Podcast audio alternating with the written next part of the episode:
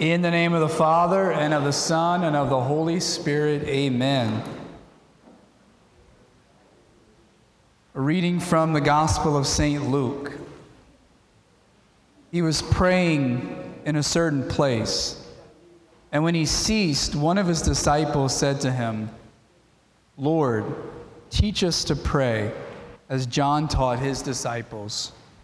And he said to them, "When you pray, say, Father, hallowed be your name, your kingdom come. Give us each day our daily bread, and forgive us our sins, for we ourselves forgive everyone who is indebted to us, and lead us not into temptation."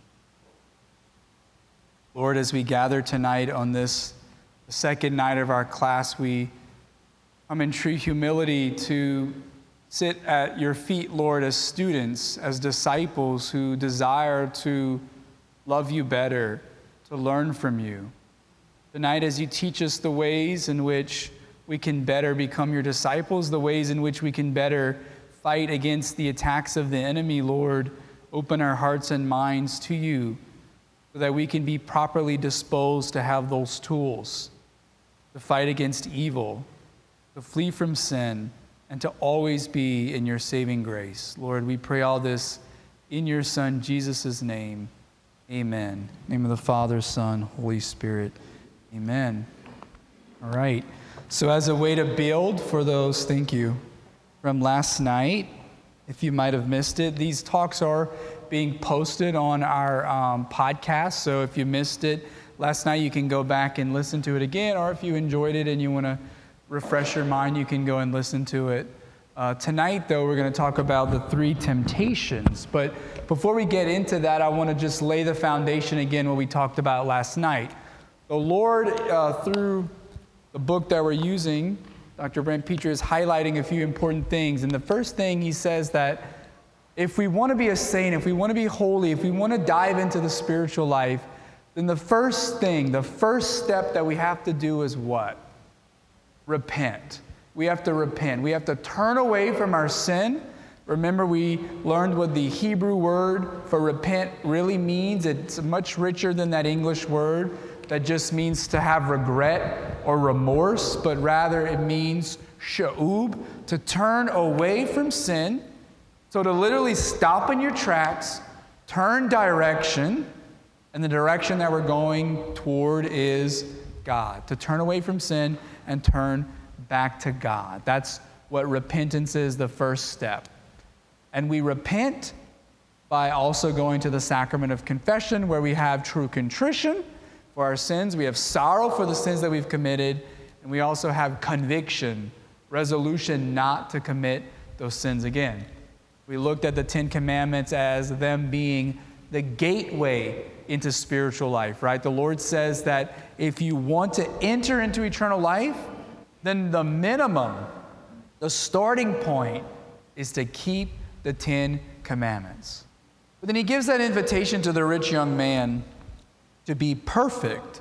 It's an invitation that he walks away from. He says, if you want to be perfect, then go and sell what you have, give to the poor. He gives them on that same uh, instructions on the mount, the mount Uh, the Sermon on the Mount. He gives them the Beatitudes, right? Blessed or, and we know that a better word for blessed, better translated, is that Greek word, which means happy. Happy or those, because we recognize that our true happiness is not in this life, but in the life to come. There are goods in this world, and we're going to talk about those goods tonight. There are things in this world that the Lord wants us to have that are good in and of themselves. However, the greatest good is heaven. The greatest good is in heaven, because all the goods that the Lord gives us in this life, whether it's good health, good finances, good relationships, all that, we know that eventually it's going to be taken away from us. The Lord is going to come knocking at our door, and he's going to ask us for that. We're going to have to let go, right? And and at the moment of death is when we, we often let go of a lot of that. As throughout our life, he strips us from that. He, he teaches us to let go of that. He gives us the grace to let go. so that we can have the capacity to receive what he really wants to give us, which is, which is heaven, right? So if we understand that, that we're not meant for this world, that we're meant for a greater world, heaven, then death for us shouldn't be something that we're afraid of, but rather something that we should truly long for. We, we hear that in the lives of the saints, how they often were so excited for death. Why? Because they were preparing to be reunited with the one in whom they love, he who loves us. It's returning back home. There's a country song about that, right? Uh, I can't remember exactly the words, but I think it's Carrie Underwood who says that, um, that this is our temporary home, right? So our real home is in heaven. So I don't know about you, but I want to get to heaven. I want to be there with the Lord. And so in order to do that, we have to live right. We have to stay on the path that the Lord has marked, not to get off. And that thing, we call it the spiritual life. So last class, we looked at how repentance is the foundation for the spiritual life and how the Ten Commandments are the doorway for walking in the path of holiness, staying on track to get to heaven. However, the problem arises that once we have repented, we've turned away from our sins and we've returned to the right path to God, temptation of sin still remains in our life, right? I often tell people in the sacrament of confession, if you've confessed all your sins and you're good to go, which we should bring all of our sins to the sacrament of confession, once we've done that, all the sins that we've confessed, the Lord Jesus Christ washes them away in his precious blood. God the Father sees them no more. We essentially get a new slate. We get to start off over, right? And we hear those beautiful words from our Lord every time he heals someone, where he pairs it with a physical healing so that they can see what he's really doing internally, which is the spiritual healing. And he says, go and sin no more. And so we walk out of the confessional excited because we're free from sin. We're going to go and sin no more. And then what happens? I get in my car. I leave the parking lot. I go to Highway one. Somebody cuts me off. And, right? Well, add that to the examination of conscience that we talked about last night. Wasn't charitable to my neighbor there, right? There's a reason, though, why sin remains, right? Through Adam and Eve, when they fell, and through um, the birth of humanity, there was something that we inherited called concupiscence from our first parents. It's the inclination to sin, right? And let's face it, why do we sin? Why do we sin? I'm going to tell you and you're going to be like, yep, you're right, but you're not, you're probably not thinking about it right now. Why do we sin? Because we love it. We love our sin. Think of the things we do. We love it. It's fun. It's easy, right? I had a priest in confession once to tell me, and it's one of the most honest things I've ever heard in my life. God sometimes is not as exciting or fun or enjoyable as the things that we like to do that take us away from him. And that's true. It's true. To, to be still and to go to prayer, where sometimes we hear him and sometimes we don't, especially in the moments when we don't hear him, not as enjoyable as me going sit down and watch T V or do something else, right? But as we grow deeper in our relationship with the Lord, as that relationship is tested, as we come to truly love him and to know him and what he, to know what he likes and what he doesn't like, then we learn to sit in that awkwardness, that tension, that boredom, right? Instead of wanting to go out and do all the other things that we could be doing, we sin because we like it. We we eventually have to get to the point in our life, though, where we hate our sins more. And we don't get to that point until we can finally see and know what the effects of sin does to us. And we touched that a little bit. We touched on that a little bit last night with how sin wounds our relationship with the Lord, how sin kills our relationship with the Lord. So in this chapter, though, We're going to look at those things that entice us to want to sin and where that came from. The questions we're going to ask is, our answer is, why is it that temptation of sin remains after we have undergone conversion, right? Why is it so easy to sin even after choosing to turn away from it? We've undergone conversion. We've committed to the Lord, right? I remember when I was ordained a priest, the very next day, all of the same temptations were waiting for me. And I was like, wait, but I'm a priest. These things are supposed to go away, right? No, they're always going to be with us.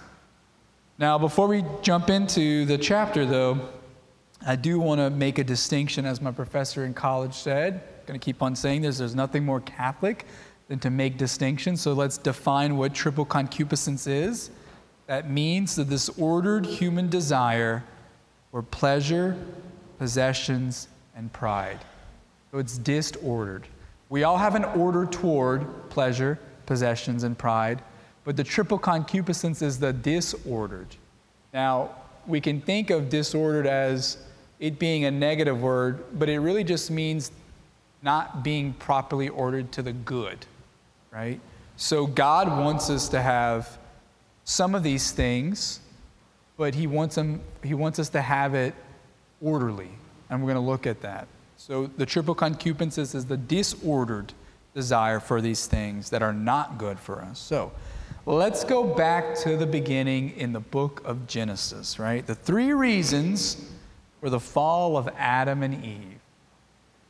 I often get the question a lot from especially little kids um, in school.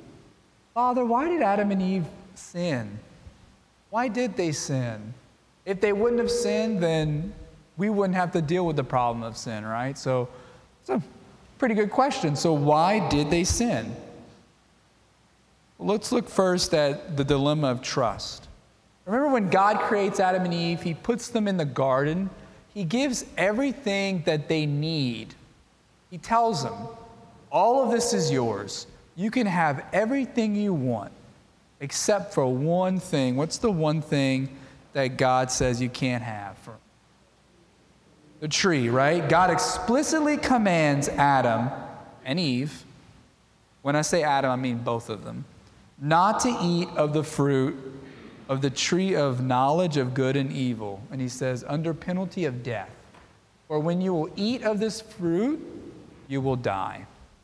Now, what death is the Lord talking about here? Is he talking about a physical death? Or is he talking about something else? The spiritual death. Because it's a disobedience. It's doing what the Lord don't, doesn't want us to do. Being disobedient to the Lord, it's sinful, and sin causes, again, spiritual death. We talked about that last night. The Lord God gave the man this order, Genesis chapter two says, you are free to eat from any of the trees of the garden except the tree of knowledge of good and evil. From that tree you shall not eat. When you eat of it, you shall die. Adam goes away to probably do some work in the garden, and Eve is left. Eve encounters the serpent because right from the beginning, the devil wants to make a mess of things, right? And so he takes the form of the serpent, the Satan, which means adversary. We get the name Satan from. And he tries to trick Eve. Eve listens to the words of the serpent, who assured her that she and her husband will not die, but will be like God. And the Hebrew word Elohim literally translates to mean like little gods, demigods. That's why the, the G's not capitalized. And so in Genesis we read, now the snake was the most cunning of all the wild animals that the Lord God had made. He asked the woman, and listen to the question that the serpent asks Eve. Because remember, he's cunning. He's going to add some things in there that was not there originally in God's instruction. Remember, God says, you can have any fruit in the garden except this one. Don't eat of this one or you will die. Now the snake was the most cunning of all the wild animals that the Lord God made. He asked the woman, "Did God really say you shall not eat from any of the trees in the garden?" He's already twisted the language of God. He's already saying, wait, God doesn't want you to eat none of these at all? And that's not what God said. God said, you can have all of it except for one. But he's already planning distrust between Adam and Eve and God. The woman answered the snake, "We may eat of the fruit of the trees in the garden.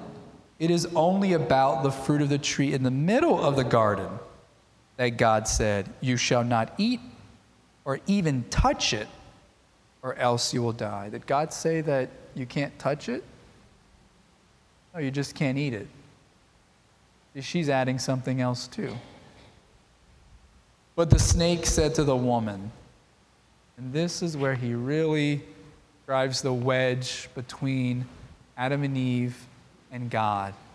And this is why it's always important that we have to go before God in prayer to discern what's real and what's not, because the devil is constantly and will constantly try to drive that wedge between our relationship and make us distrust the Lord. But the snake said to the woman, "You certainly will not die. God knows well that when you eat of it, your eyes will be open, and you will be like gods who know good and evil." You won't die. In fact, you're going to be like God. You're going to know good and you're going to know evil. The problem, though, is that in introducing this distrust, the devil is inviting Adam and Eve to walk away from God, to take upon themselves what they think is best for he or she. Every sin we commit in our life, at the bottom of it, if you think about it, we know it's wrong. That's why it's sin, right? Remember, we have to know that it's wrong in order for it to be a sin. But yet we do it anyway. Why? Because ultimately we're saying, I know what's best for me. I know what's best for me. I know what I need. I know what's going to bring me happiness more than God. In that moment, Adam and Eve is saying essentially, I don't trust God to provide for me. I don't trust God to know what I need. I know better what I need than God. And we do that often in life. But here's something that's overlooked, because it's not just the distrust that the serpent plants in front of the relationship of Adam and Eve and God that drives a wedge, but there's something else there that's driving Adam and Eve to want to eat of the fruit. And that's that triple motivation for the first sin committed, that triple concupiscence of pleasure, passion, pride of life. The pleasure, the food. In that, and I'll read it to you, this is on page sixty-two. When the woman saw that the tree was good for food and that it was a delight to the eyes and that the tree was to be desired to make one wise, she took of its fruit and ate. And she also gave some to her husband who was with her, and he ate. She saw that it was good for food, pleasure.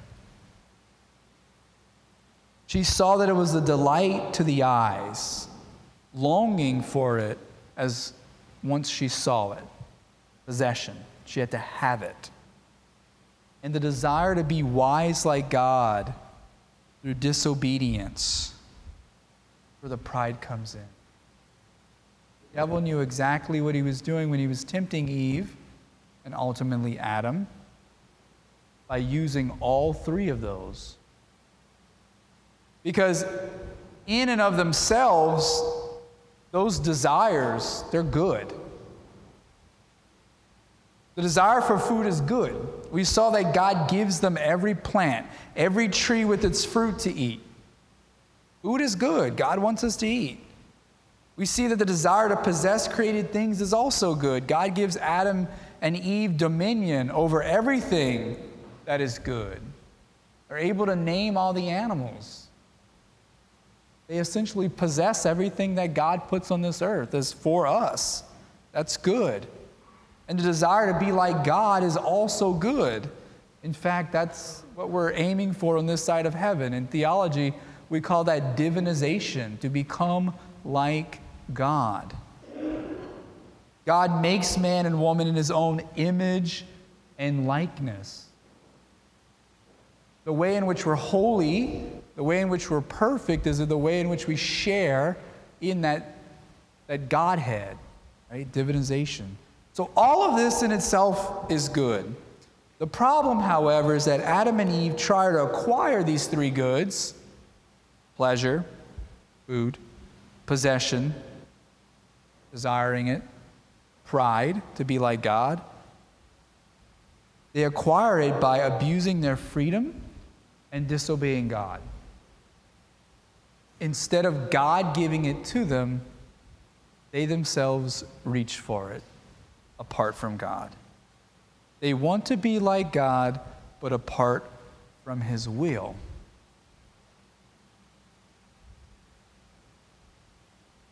And this has been the struggle for humanity ever since our fall.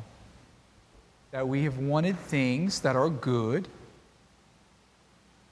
but to different degrees and for different reasons, which make them disordered. And our Lord knows that. It's why in the incarnation, as Christ is born, as Christ takes on humanity, you know, Saint Thomas Aquinas says that the Lord could have became anything for us, and He could have saved us anyhow. God could have easily from heaven snapped His finger and saved humanity.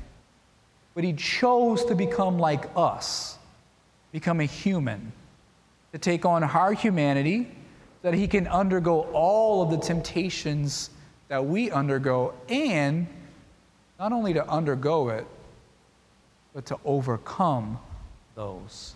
And He does. On good, uh, on Ash Wednesday, we read in the homily every year, uh, the gospel every year, is the account where our Lord, I'm sorry, that's the first week of Lent. The first week of Lent, every year, the gospel is our Lord going out into the desert, right? The Spirit moves Him when He starts His public ministry. The Spirit moves Him to go out into the desert. He's fasting for forty days and forty nights. And after that, after He's prayed up, after He's fasted, prayer and fasting, then the devil comes at Him. And the devil is, the devil's not original. He uses the same tricks over and over and over again. He just dresses them up a little different. The same thing he used for Adam and Eve in the garden, with the temptation to want to be prideful, to possess, to have the pleasure that was all disordered. He does the same thing for our Lord. The devil tempts Jesus with the pleasure of eating. And imagine that. He's hungry. He's fasted for forty days. His body is literally at this point, science tells us, it's eating itself alive. He's gone through the fat, he's the, the muscles deteriorating, that's eating, he's starving, he's hungry. And the devil puts before him food to eat.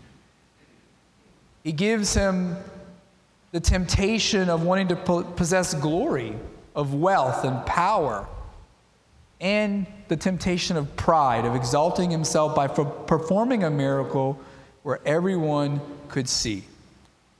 And we see that in the gospel. I'll read it for us. This is on page sixty-three. The devil said to him, If you are the Son of God, command these stones to become bread. Wouldn't that be nice? Some food for him to eat after forty days not eating.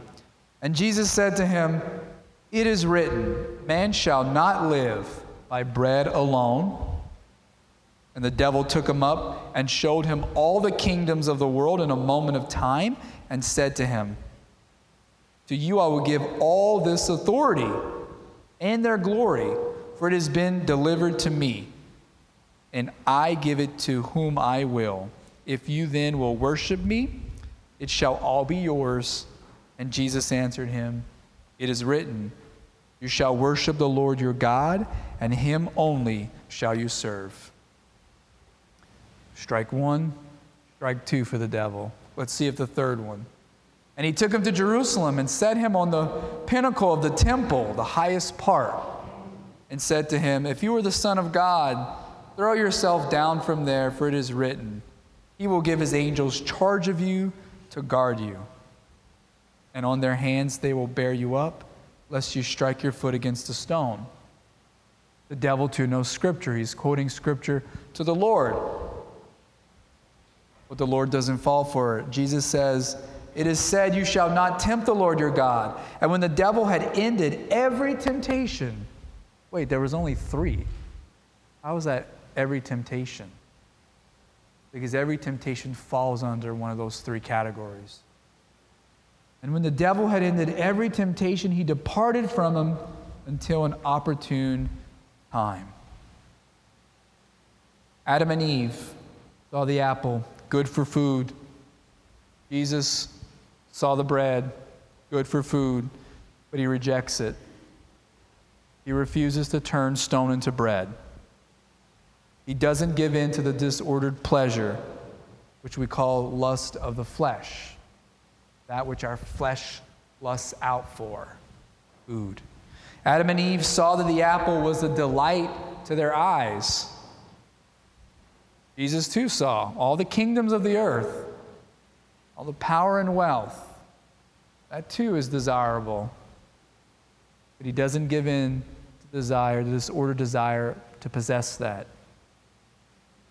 In fact, he does the complete opposite. Our Lord doesn't come to earth to possess anything, rather to give everything away.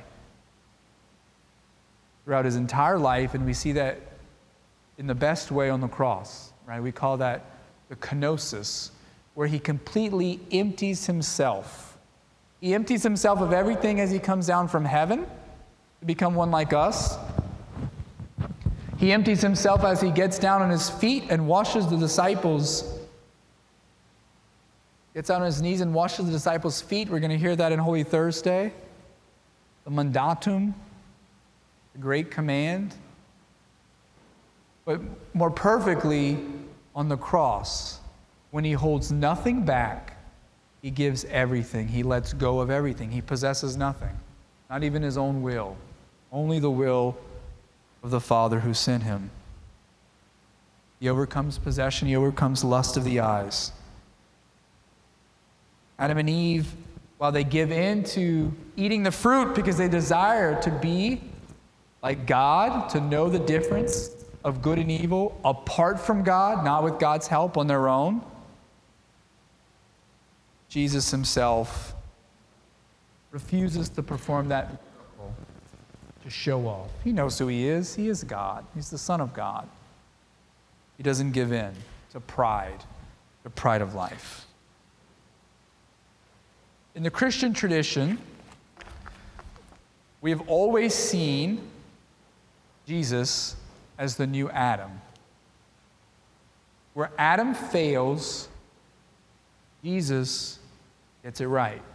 Jesus conquers. Jesus conquers sin by conquering the three temptations of Adam. Our Lord's not just the Messiah. He's truly the new Adam. And Our Lady, the new Eve. His mission's not just to save humanity from their sin. Jesus comes, he dies, he saves us from our sin, yes, but he doesn't leave us there. He wants to give something more than just salvation from sin. He wants to give us the tools to be able to say no to sin. He gives us the power to conquer the very temptations that plunged humanity into sin. Saint Paul states that it's not just the death of Jesus on the cross that saves humanity, but also his obedience, which undergoes the disobedience of Adam. And Saint Paul writes in his letters to the Romans, as by one man's disobedience, many were made sinners, but by one man's obedience, many will be made righteous. What Adam did, Jesus undoes. And the Apostle John, while we call it the triple concupiscence, Saint John in his letter, his first letter, writes that it's the triple lust. He calls it the triple lust. And in our English word, the word lust, we think, when we hear it, means only a disordered desire for sexual pleasures. But the Greek is a lot more rich than that. It's not just an attraction, a desire to sexual pleasures, but it really is a craving. We can crave after sex, yes, but we can also crave after pride and to possess things. And so he describes human sin as a triple lust. I'll read you that. This is on page sixty-six. All that is in the world, though every single temptation, the lust of the flesh and the lust of the eyes and the pride of life is not of the Father, but is of the world. And the world passes away, and the lust of it. But he who does the will of God abides forever. Now, the triple root of all human sinfulness. Christian spiritual writers repeatedly emphasize that these three temptations are at the root of all sin and the evil that results from it. Saint Augustine of Hippo has a beautiful quote on page sixty-seven. He says, "These are the three, and apart from either the desire of the flesh or the desire of the eyes or the ambition of the world, you will find nothing to tempt human selfishness." Nothing else but those three that tempt our human nature. And not just the human nature, but the human selfishness to want to possess, to gain, to hoard. Saint John of the Cross, same page, has a beautiful quote about what they sin, the triple root. Concupiscence of the flesh, concupiscence give rise to all the other appetites. So over and over and over again, we keep hearing that these three encompass all of the sins, all the temptations. Every conceivable sin that is part of this fallen world flows in some way from these three temptations. And page sixty-seven through sixty-eight lists a bunch of these, and we can think of many, many others. If we think about our life in the sins that we're most prone to fall to, every single one of those sins, the list that we come up with, can be put under one of these categories. Now, all of that has been daunting, right? Talking about sin. But one of my professors in school says, "Father, If you bring him to heaven, if you bring him to hell, make sure you bring him to heaven." Meaning, if we're going to talk about sin and hell, we got to talk about heaven, grace, and there's good news there, right? Yeah, all of us struggle with these three temptations at some degree: pride, possession, pleasure. But there's good news. The good news that our Lord Jesus Christ himself came to this earth. He overcame these temptations. Not only overcame them, but he gave us the tools to do likewise.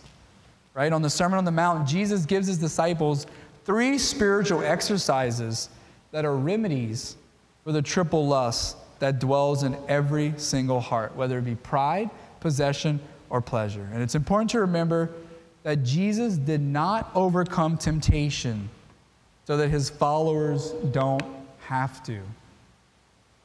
That's important, because a lot of people have this misunderstanding that because our Lord did all the work, I don't got to do nothing.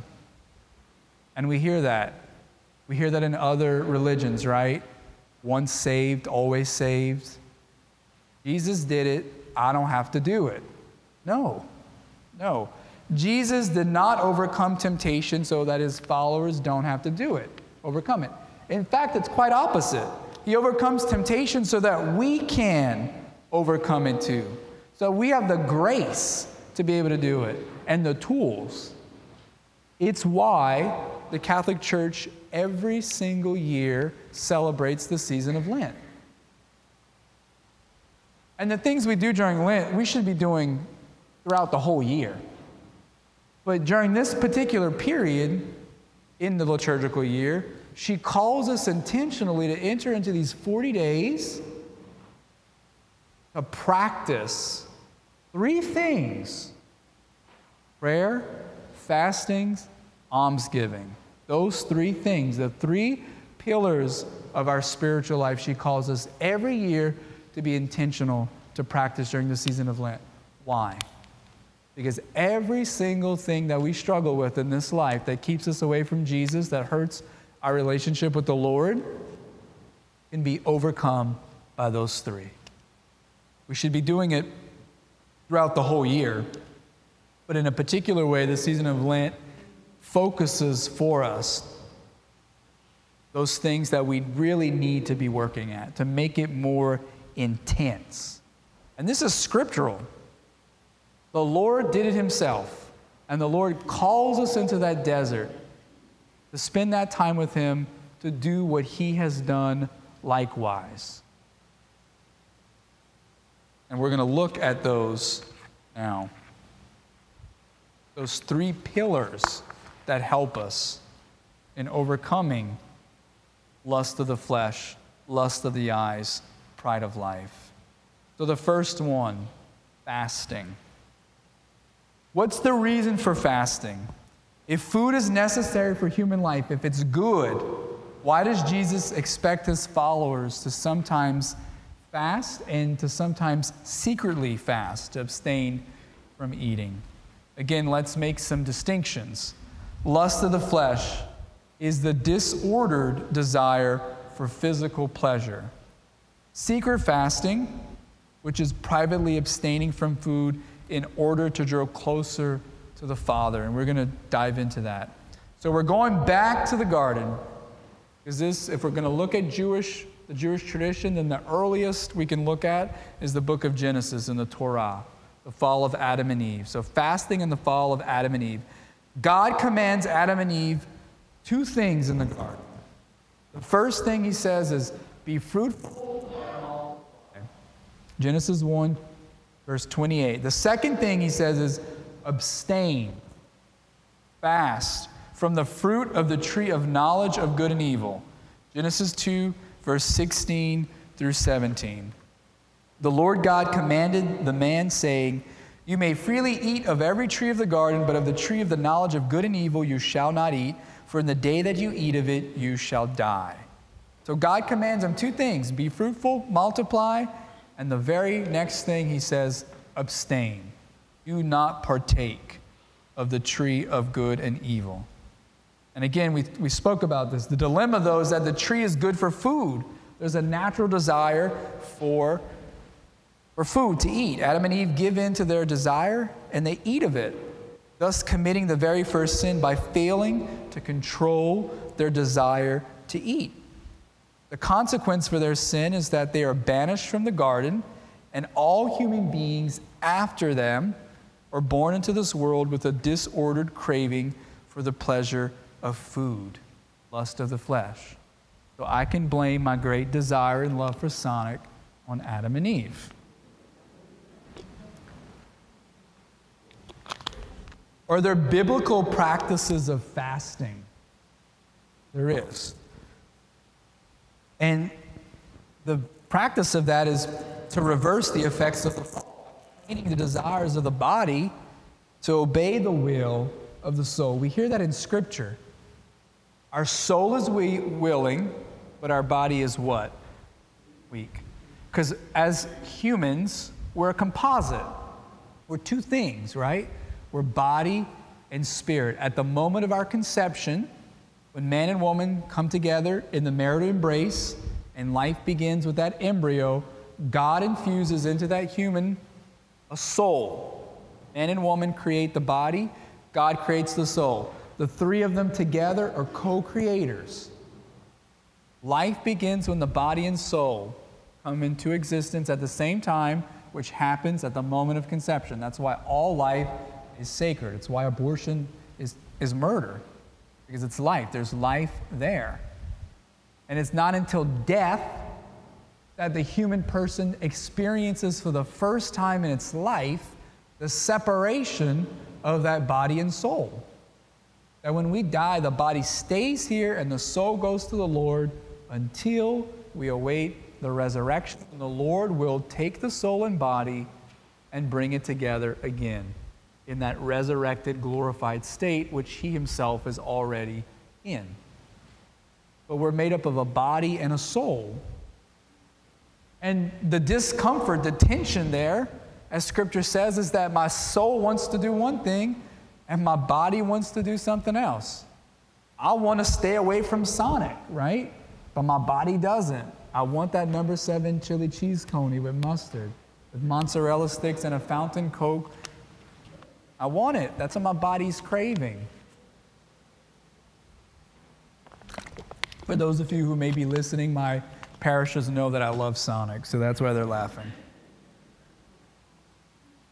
So by fasting, we are reversing the effects of the fall, because we do so by training the desires of the body to go along with the desires of the soul, so that they're no longer opposed, but now they're working together. And that takes time. That's not something that just happens. That's a discipline and it's a practice. It's why the more we practice fasting, the more we pra- practice abstaining, then the easier it becomes. Our body gets used to it. And it's actually very beneficial for us. It's why, this is something lagniappe, but Saint Maximilian Kolbe, when he was arrested and brought to the concentration camp, and um, we know the story of how that happened. He was in a group. There was a man who escaped. The Nazis wanted to make an example. They lined up ten men. One of the men was a father and husband. They were going to execute him. Saint Maximilian Kolbe, being a priest, offered his life to take the place of that father so that the father could live, to be with his, uh, his family. And in that time, they starved them. They were starving them. They didn't feed them for days. And slowly, over time, these people started dying. Saint Maximilian Kolbe was the last one to die, because while they were trying to starve him, fasting and abstaining was part of his regular practice as a priest, as a Christian. And so his body was used to it. It wasn't until days and days later that he actually was doing so well that in order to kill them, they legally injected him to kill him, because the starving him to death was not working, because his body had so become accustomed to it. His soul and body were, were in union with each other. Not only was his body willing to undergo that and could undergo it because of the practice, but his soul obviously was there too, offering himself Uh, to the Lord. Controlling the cravings for good things like food gives a person a greater ability to control cravings for evil things. If we can control the things that are good for us, chocolate's good for us, right? Food's good for us. Chocolate is good for you, especially after a nap. If we can do that, then all the other things that are not good for us become easier, become easier. It's not that the Lord doesn't want us to have the good. It's that it's easier to give up the good than it is to give up the evil. And so if we can temper ourselves with that, then we can be more successful.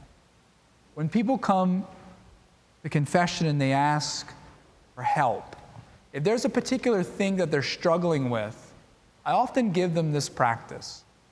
Instead of just working on that right away, what's something else that you like or enjoy that's a lot less habitual? Remember, we talked about that last night, how sometimes, and it doesn't, again, it doesn't have to be substance abuse. There are many things that we can fall into the habit of it being habitual, right? if there's something else that you find yourself just falling into, then what's something else that's lesser that you have a better grasp on? Start with that thing. Because when you work on that and you get better at that thing, then you build your willpower up, your discipline, in order to attack the other thing. Because it doesn't matter if it's food, it doesn't matter if it's sexual pleasure, it doesn't matter. All of the appetites, the desire for that, they're all connected. If you can't attack that one thing right away, start chiseling away at it by attacking the other things in our life that we know we can give up, right? That's easier.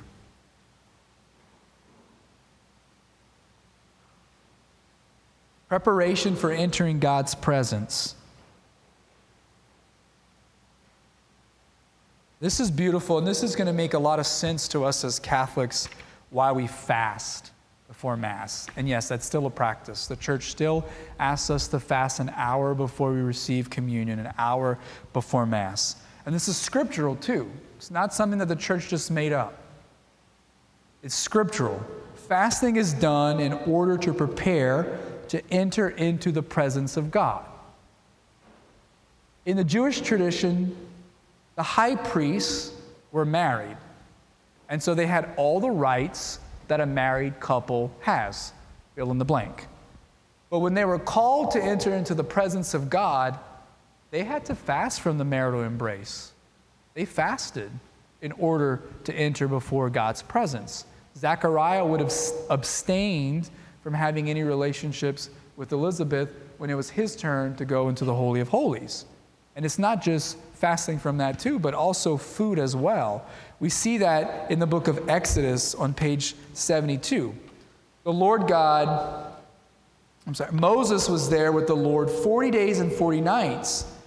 He neither ate bread nor drank water. When Moses came down from Mount Sinai, Moses did not know that the skin of his face shone because he had been talking with God. So even as Moses goes into the presence of God on Mount Sinai, he fasts. He fasts. We see that also in the book of Kings with Elijah on page seventy-three. There Elijah came to a cave. He lodged there, and behold, the Lord passed by in a great And a great and strong wind rent the mountains, and the Lord was not in the wind, and after the wind an earthquake, but the Lord was not in the earthquake, and after the earthquake a fire, but the Lord was not in the fire, and after a fire a still small voice. He fasts when he goes to Mount Horeb to encounter the Lord. Because in the fasting, when we deny ourselves the things of this world, the things that we want, the things that are closest to us, it better prepares ourselves for the things that we can't see. So as Catholics, when we, doesn't, when we fast from that food before Mass, when we enter into His temple, our prayer is a little more intense. But not only is our prayer intense, the desire for the Eucharist, that food that God gives us from heaven, is increased too. There's beauty in fasting. And we know this from our own Lenten observances, right? We give up things that we really like, things that are good. And at the end of that forty days and forty nights, when we can finally partake of it, the first time we take a bite or sip or whatever it is, if it's an action, if it's to watch T V or to finally take a nap, if that's something you give up, not to take naps in Lent, isn't it so much better? You look at it completely different because you've been away from it for a while. Your desire, what happens in our desire, we've preached this often, Father and I, that in the desire, in the waiting for that thing, in the waiting for that thing, our desire grows. The longer we wait for something, the greater desire grows, right? That's why the courtship of man and woman before marriage is so beautiful, in that they're waiting. They're waiting for that special day, that, that, that night of their marriage, right? And in the waiting, the desire for that other person grows. And as the desire grows, the capacity to receive all that is from that other person or that thing also expands. And so when we finally partake of that, then we have now the ability to truly enjoy and love what it is that God or the other person gives to us, right? That's one of the great uh, misfortunes of many of the relationships today, is that people often run into the relationships, and before there's any commitment, before there's marriage, before there's waiting, there's premarital sex. There's no waiting. There's no desire. There's no expanding the heart and the capacity for that to receive what God really wants to give them. And so the fruit of that love is less, less passionate, less love, less meaningful. But those who wait, those whose desire grows, then it's something beautiful, something beautiful. And the same with the Lord. When we go before Him, when we practice fasting, it helps us to better enter into His presence. Fasting was also a sign of interior repentance in the Old Testament. It was an outward sign of inward repentance. We see that from the prophet Joel. All are called to fast as a way of turning away from sin and returning to God. There's repentance. And with all their hearts. Fasting was often signified by outward actions, such as wearing sackcloth and ashes. We see that in the book in Esther, right? The Queen Esther. Queen Esther is told that her people are going to be put to death. She's married to the king. They're going to die. And so what happens? She removes her royal garments, her jewelry. She puts on sackcloth and ashes. She smears her face, right? She begins to fast. She begins to pray. She does penance. Because she's willing to do all of this, this outward sign of the interior thing that she's going through, because she wants her people to be spared. And she goes before the king. She, what happens, though, in that is that it prepares her to have the courage to go before the king, because people are telling her, if you go before the king, he's going to kill you. He's going to put you to death. And that preparation prepares her to have the courage to say, you know what, if it happens, it happens. I'm doing this for my people. And she goes before them, and the king ends up retracting that and protecting her people because of that sign. And we see that throughout Scripture as well, with Jonah and elsewhere, where the city of Nineveh and everyone else, when God threatens to destroy, they put on sackcloth and ashes, they fast, they mourn, and the Lord has mercy on them. Every single Jew, right, we read in the book of Leviticus, on the Day of Atonement, would afflict themselves, which the word affliction is a Hebrew expression. Doesn't mean that they actually like whipped themselves. Affliction just means that they abstained from food and drink. That was every single year on the Day of Atonement. So we do that as well. What days do we afflict ourselves as a community? Ash Wednesday and Good Friday. And I'll say this for Father J D, because he'll be excited that I said this. That's why we don't have crawfish boils on Good Friday. So there you go, Father. But Jesus is getting at something too. He pushes the idea of secret fasting. And Jesus himself is the model for fasting. After he's baptized and he's led by the Holy Spirit out into the desert, forty days, forty nights, Jesus fasted during that period in order to do battle with Satan, to do battle with temptation. And in doing so, he becomes for us the prime example, the principal example for fasting. And he tells his disciples that prayer and fasting together is powerful. And he, we see that in, in Mark. Let's see what page that's on. Page seventy-five. His disciples went out. He sends them out. They go out. They come back. And they're unable to do something. He's, they're telling him, why could we not cast it out? Meaning a demon. And he said to them, this kind cannot be driven out by anything but prayer and fasting. Difficult situations in our life, brothers and sisters, require both. A lot of people, when they're in a rut, whether themselves or family members, will do a lot of praying. And that's good. But we forget to fast.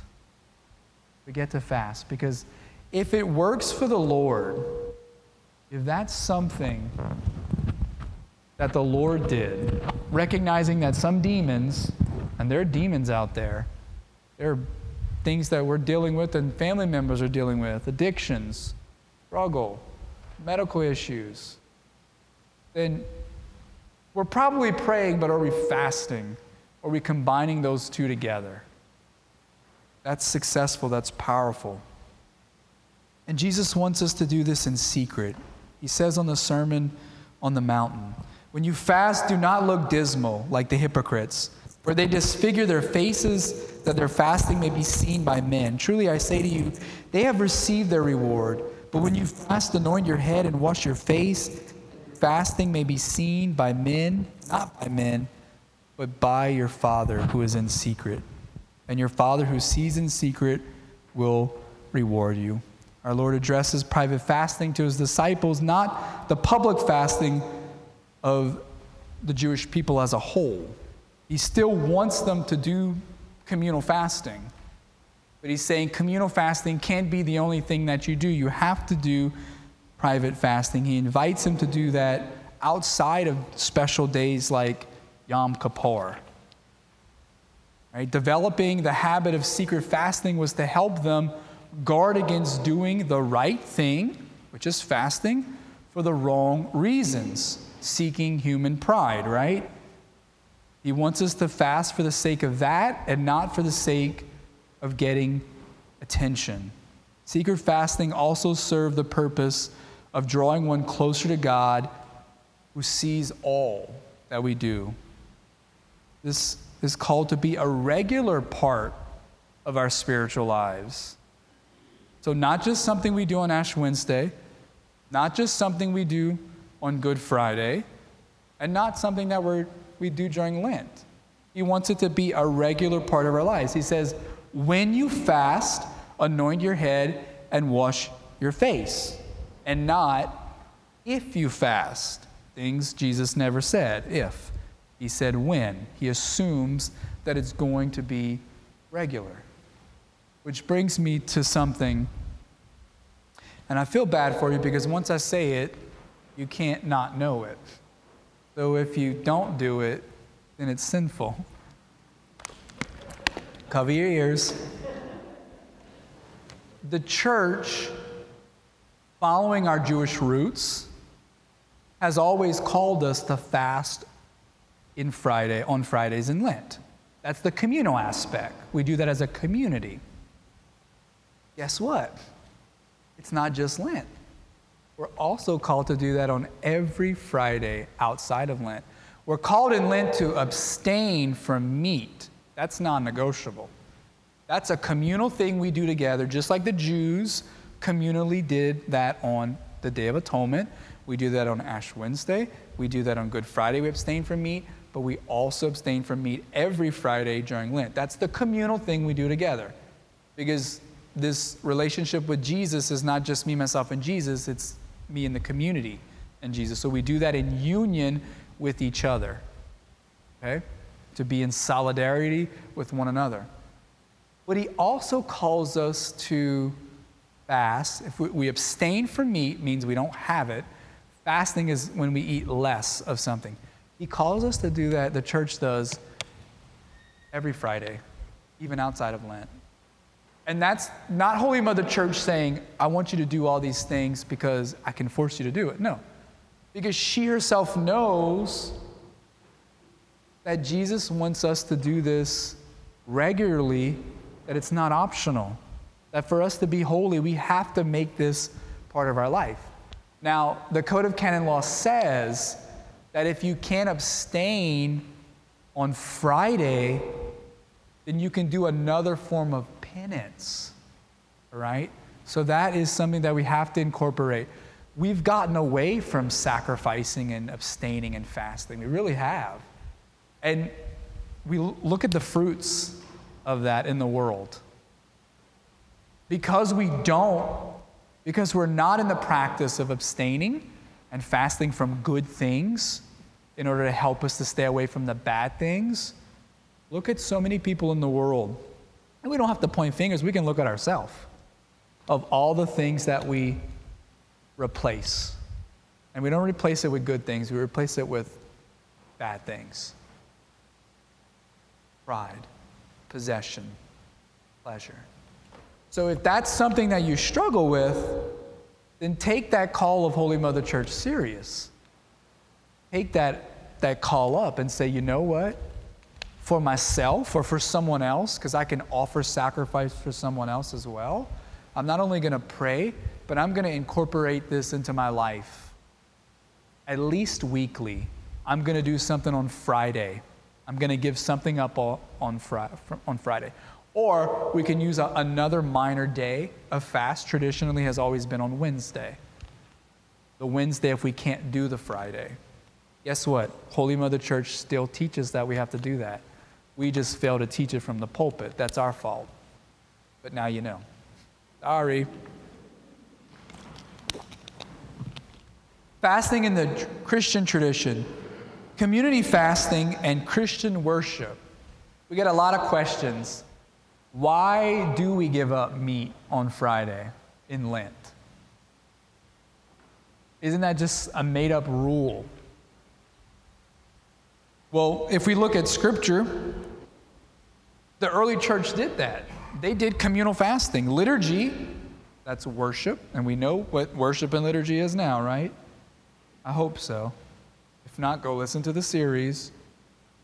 Liturgy and fasting were tied together, and they were practiced in the early days of the church as seen in the Acts of the Apostles, right?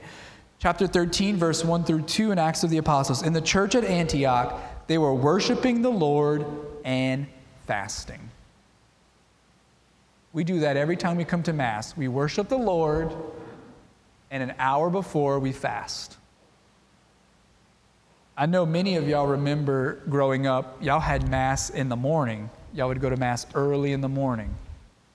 I was like fourteen years old when I finally understood what the word breakfast mean. Break, fast. That's what breakfast is. Break, fast.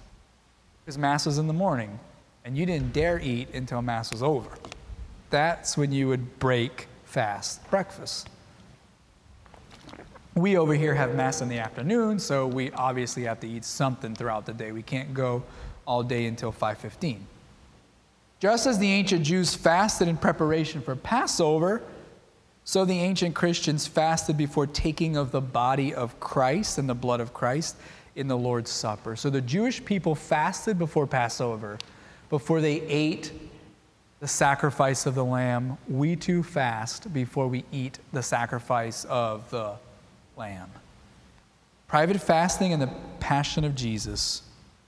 Early Christians engaged in private fasting on special days of the week, such as Wednesdays, that's where it comes from, it being a minor day of fast, and more so on Fridays, which were seen as a way of remembering the crucifixion, the day on which Jesus was taken away. That's why we pick Fridays, because Fridays, every day of the week, in the liturgical calendar, we celebrate as a mini day of something else.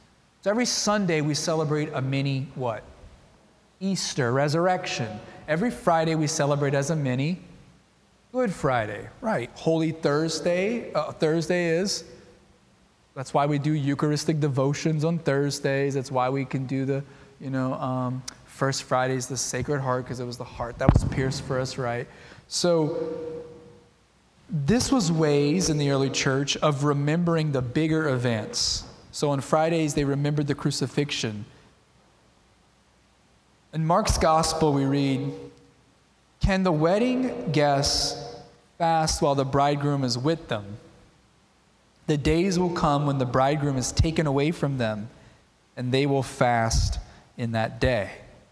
On Good Friday, it was the day that our Lord was taken away from them. And so because the bridegroom was not here, is not here, then our Lord calls us to do that fast. They didn't fast when he was there. Jesus told the people who were questioning, the disciples of John the Baptist fasted.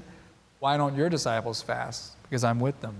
I'm no longer with them in that sense. He's present with us here sacramentally, but we are called to fast. The connection between fasting and the sufferings of Jesus became popular during the Middle Ages, which was seen not just as something to do in imitation of Christ, but also something to enter into union with Jesus. This is important, and I'm going to hash it out for you.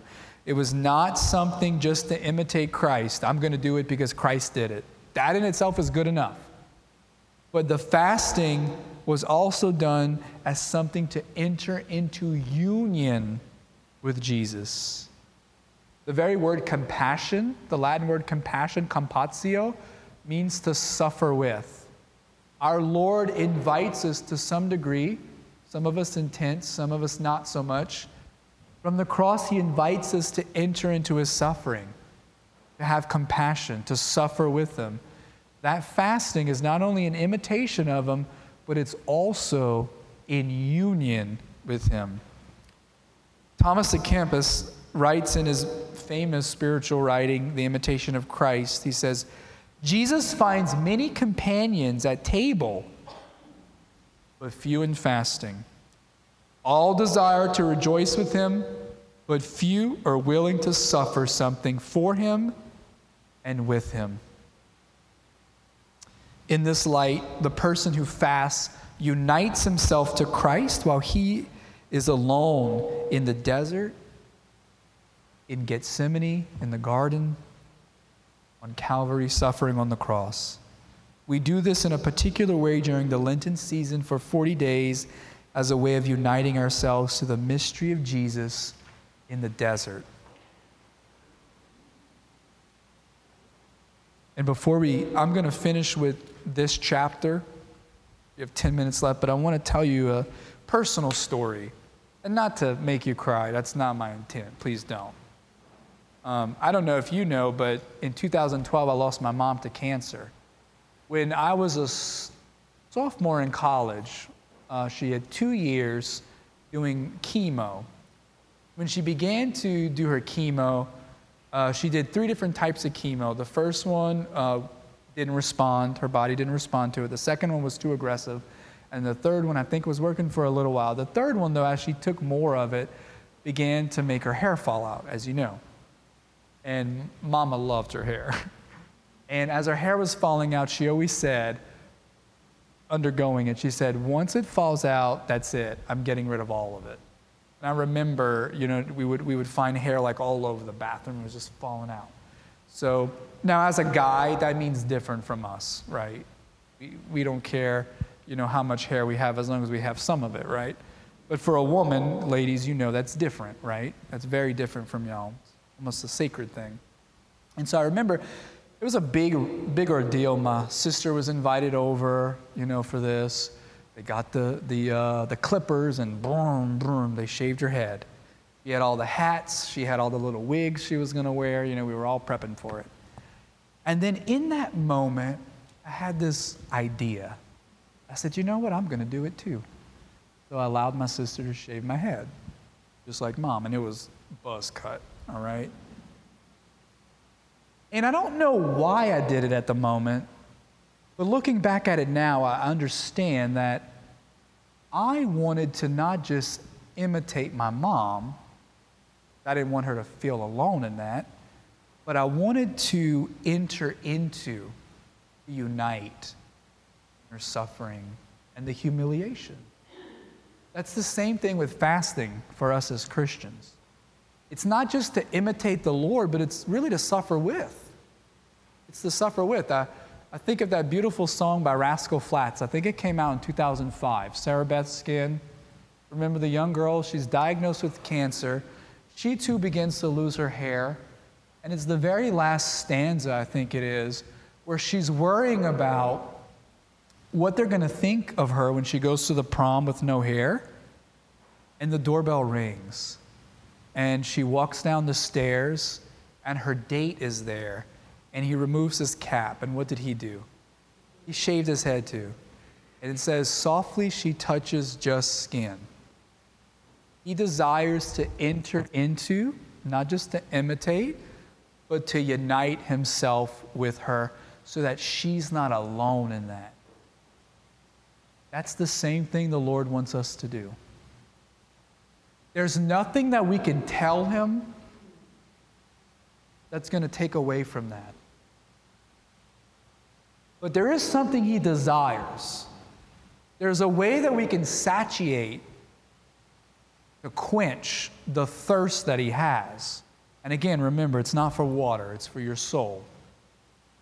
He refuses the gall because he doesn't want to numb it. He wants to feel all the pain for you because he loves you. And that thirst for his soul is for you to be right there at the foot of the cross. And you don't have to say anything. You don't even have to do anything. You have to be present to him. But that fasting is one way in which we can be present to the Lord, in which we can enter into. And we know that having seen the passion or read the scriptures or prayed with imaginative prayer, we understand as much as we can on this side of heaven the things that the Lord has gone through for us. That what we do is just a small participation, but doesn't have to be anything great. Because more than it just being a small participation and imitation of Christ, it's an invitation to be united with him. So if we are struggling with the lust of the flesh, if that's something we're struggling with, desiring pleasure, then a remedy for that is fasting. And fasting, again, is not something that we're called to do occasionally. We're called to do it regularly. In a particular way, we need to start fasting from good things. It's not enough to say that we will fast from sins and bad habits. I get that all the time. Oh, I'm going to give this up, Father. Well, you shouldn't be doing that anyway. That's a bad Lenten practice. Remember, we don't negotiate with the devil. We don't negotiate with sin. It's not enough to say that we will fast from sins and bad habits because, in principle, if we can't control our tongue's cravings for food and drink, good things that the Lord wants us to have, but in moderation, we'll never be able to control our cravings for gossip, obscenity, rudeness, insults. It's in our voluntary giving up of good things we develop a stronger will to voluntarily resist the bad things. The ability to control the body and the soul, remember, go hand in hand. There is tension there. There's friction. But the more we work at it, the more the body and soul is united. That's what it means to be holy. And when it comes to the practice of fasting, we need to ask God for the grace to grow in self-control. If we know that fasting's something we need to do, we don't just start doing it. Because what's going to happen, we're going to start off great and we're going to fall flat on our face. And then we're going to get discouraged, and then we're going to want to walk away and say, oh, I tried, it didn't work. Resolve to do it, but ask for God's grace. He'll help you. If it's of his will, if it's holy, he'll give you the grace to be faithful to that. As Jesus says in the Gospel of Saint John, apart from me, you can do nothing. For man, it's impossible, but with God, it's amen. We'll stop there tonight. About two or three minutes left. Any questions on what we might have covered tonight or the night before? We'll have time tomorrow night to do some questions. I think because the way it's going, I think we'll continue with this. We'll do almsgiving tomorrow night. We'll do prayer tomorrow night. Those are the other two chapters. I'll try to jump into vices and virtue. I don't know if we're going to have time. But if this is something you like, maybe we continue this in the summertime or after Easter. All right? Any questions? And again, thank you for your patience with the printing stuff. I'm going to try and do that earlier tomorrow.